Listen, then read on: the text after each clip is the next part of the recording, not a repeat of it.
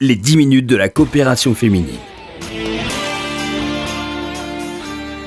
Bonjour à tous, bonjour à toutes. Merci de nous retrouver comme chaque semaine sur RCJ dans cette émission. J'ai le plaisir de recevoir aujourd'hui Annie Fitoussi. Bonjour. Oui, bonjour Laurence. Merci d'avoir accepté euh, notre invitation. Vous inaugurez cette année une nouvelle activité à la coopération féminine. Il s'agit d'un atelier d'écriture que vous avez intitulé carnet d'écriture. Annie Fitoussi, vous êtes avocate honoraire, écrivain, conférencière. Vous vous décrivez comme une passionnée d'écriture. Est-ce que c'est pour cette raison que vous avez eu envie d'animer cet atelier pour partager cette passion avec d'autres? Oui, il y a cette raison, bien sûr, euh, partager, parce que je crois que l'atelier d'écriture est avant tout un lieu de partage. On partage le désir d'écrire, on peut partager un projet commun, un thème commun, et euh, on peut partager également, euh, je crois qu'on une idée.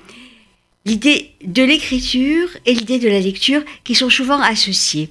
Alors l'atelier d'écriture que nous proposons d'animer cette année, c'est le thème, on va prendre le thème de l'exil. Alors pourquoi ce thème de l'exil?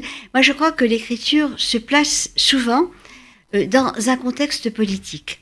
Et euh, en fait, euh, les euh, juifs des pays arabes ont connu un exode massif ces dernières années et peu d'écrivains s'en ont saisi.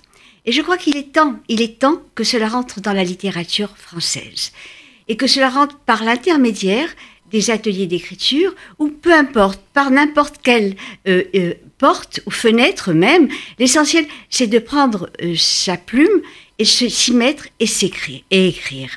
Alors, je crois qu'on a tous des histoires, on est tous porteurs d'un projet, d'un roman. Quand on quitte un pays, on ne peut pas dire qu'on quitte ce pays sans larmes. Et ce roman, ce, ce, projet, tourne autour évidemment du départ, le voyage en lui-même, qui est souvent compliqué, l'arrivée, euh, les premiers jours qui sont toujours, toujours, toujours marqués et marquant.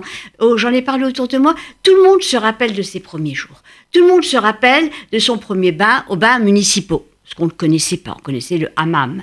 Euh, tout le monde se rappelle de son manteau, ce manteau qu'on appelait carrément la couverture Gafsi, euh, l'énorme couverture de Gafsa, parce qu'on pensait qu'en septembre à Paris, il faisait froid. Donc on arrivait sous le soleil à Paris, avec un manteau énorme. on ne savait pas comment s'en défaire parce qu'on nous avait vraiment sériné. Les parents nous avaient dit attention, vous allez avoir froid, c'est le mois de septembre à Paris. Bien.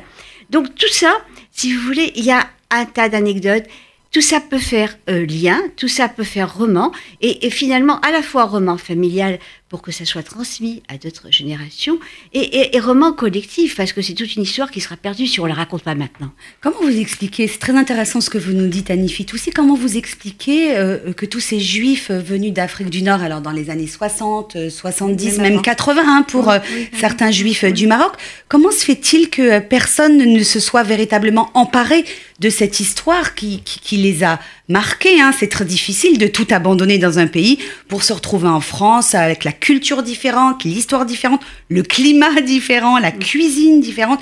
Comment ça se fait qu'on a si peu écrit là-dessus encore aujourd'hui? Bah, écoutez, je, crois que euh, on est vraiment, euh, c'est ce que euh, Georges Ben Soussan je vous conseille vivement sa lecture, Les Juifs du monde arabe. Mais là, c'est plus un essai. Hein. On n'est plus dans le roman. Hein. Moi, je suis dans la fiction et c'est important, mhm. à la fois la fiction romancée et à la fois l'histoire, l'histoire de famille. Donc, c'est important de savoir qu'on a vécu, euh, les Juifs des pays arabes ont vécu dans le déni. Ils avaient un statut qui était le statut du, déni, du était un, un, statut de soumission. Et eux-mêmes, d'ailleurs, eux-mêmes, eux-mêmes, euh, si on entend tellement le discours du juif qui réussit, le juif tunisien qui fait mhm. fortune, etc., c'est parce qu'on veut oublier que finalement, nos arrière-grands-parents étaient, eux, dans un statut de soumission totale. Alors je crois qu'il est important de se rappeler son histoire pour se repositionner et bien se positionner et se défendre par rapport à ce que vous me disiez tout à l'heure, des actes et les propos antisémites. Parce que si on, on y sont passés, on n'a pas de futur. Euh, alors, c'est justement ce que vous proposez, ce que vous allez proposer dans cet atelier d'écriture que vous allez animer. Euh, euh, de quelle manière allez-vous fonctionner? Est-ce que écrire, ça s'apprend d'abord? Je, je, crois que, d'abord, écrire, ça s'apprend, c'est sûr. Euh, comme lire, ça s'apprend. Mhm. Mais euh, je crois qu'un atelier d'écriture, on ne se demande pas, on ne se pose pas la question si c'est bon, si c'est important, si on a quelque chose à dire. On écrit parce qu'on en ressent le besoin. On écrit parce qu'on est traversé par une émotion. Une émotion qu'on veut communiquer pour ne pas rester enfermé. Et je crois qu'aussi, on écrit pour se souvenir, comme on peut écrire également pour oublier on peut écrire pour aussi modifier le cours de son récit familial. Donc finalement, l'écriture est une activité, euh, euh, c'est un remède, euh, c'est ce qu'on veut. Finalement, l'essentiel, c'est ce désir qui nous porte. Alors là, je crois qu'il y a une phrase que j'aime bien et que j'ai retrouvée, c'est se jeter à l'eau. Euh, qui euh, euh, c'était quelque un article. Écrire finalement pour la première fois, c'est se jeter à l'eau. Absolument, c'est se jeter à l'eau. Et Harou Vignon disait ne misez donc pas sur vos idées, fiez-vous à vos émotions, à votre ventre. Ces quelques paragraphes serrés que vous avez jetés sur le papier recèlent-ils seulement une histoire?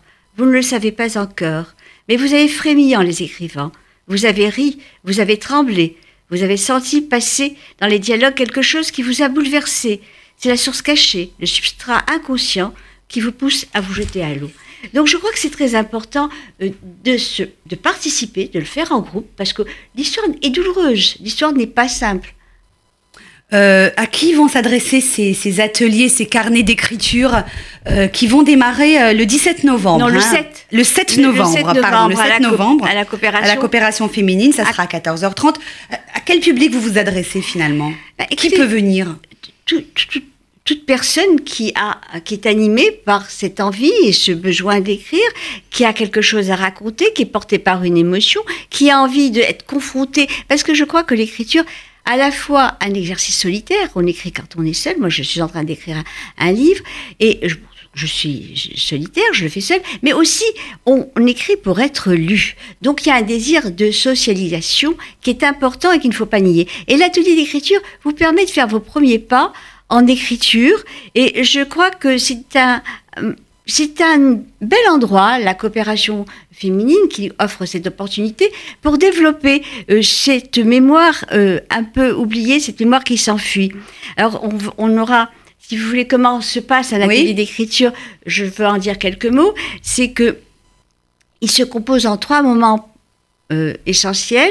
D'abord, on, on, choisit un thème, le thème est ouvert. Hein. Vous pouvez raconter n'importe quoi dans le thème de l'exil. Vous pouvez même raconter que vous êtes venu, euh, euh, vous avez fait Tunis, Marseille à la nage, si ça vous a. Il y a aussi de la fiction, hein, je veux dire, ou à, ou à la rame, ou en canot, peu importe. Je veux dire que on est euh, aussi dans l'autofiction, on peut inventer. Donc euh, c'est quelque chose qui est complètement ouvert, mais ça tourne toujours autour de l'exil.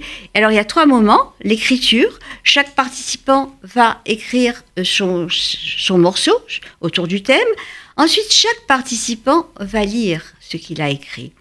Et c'est important d'être confronté au regard des autres.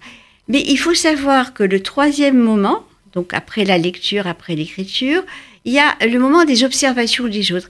Et là, il faut toujours avoir affaire à une écoute bienveillante. On n'est pas là pour critiquer, on n'est pas là pour dire c'est nul, ce, ce qu'elle veut dire, etc. Non, ça, ça, non. Il y a toujours quelque chose, dans une émotion, il y a toujours, dans un désir d'écrire, il y a toujours un moment de vérité. Et c'est ce moment de vérité que l'atelier veut sauvegarder et aussi faire émerger. Annie Fitoussis, première séance donc de ces ateliers d'écriture euh, le 7 novembre à 14h30 à la coopération féminine. Il faut s'inscrire hein, euh, pour participer au préalable, oui. au préalable. Donc je vais donner le numéro de téléphone de la coopération féminine. C'est le 01 42 17 10 90 01 42 17 10 90 si vous voulez vous inscrire à cet atelier d'écriture animé par Annie Fitoussi. Merci beaucoup d'avoir été avec nous dans cette émission. De rien, je vous remercie. Euh, c'est la fin donc de cette émission, les 10 minutes de la coopération féminine. On se donne rendez-vous bien sûr jeudi prochain, 13h45 sur RCJ.